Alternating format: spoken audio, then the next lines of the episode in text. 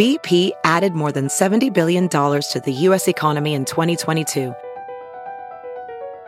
Investments like acquiring America's largest biogas producer, Archaea Energy, and starting up new infrastructure in the Gulf of Mexico. It's and, not or.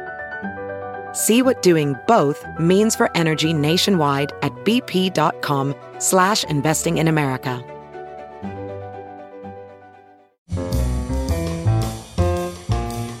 This is Merriam-Webster's Word of the Day podcast for Sunday, February 28th.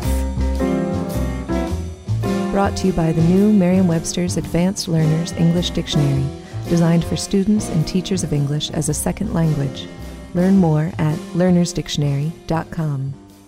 The word of the day for February 28th is waggish, spelled W A G G I S H. Waggish is an adjective that means resembling or characteristic of a wag, displaying good humored mischief.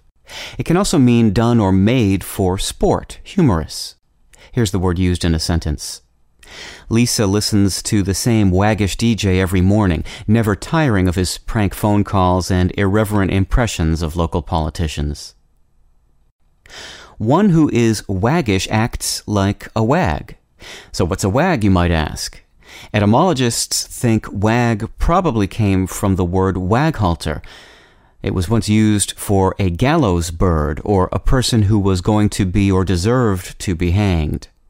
Waghalter was apparently shortened to wag and used jokingly or affectionately for mischievous pranksters or youths.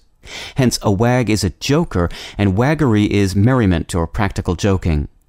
Waggish can describe the prank itself as well as the prankster type. The class clown might be said to have a waggish disposition or might be said to be prone to waggish antics. I'm Peter Sokolowski with your word of the day. Thanks for listening.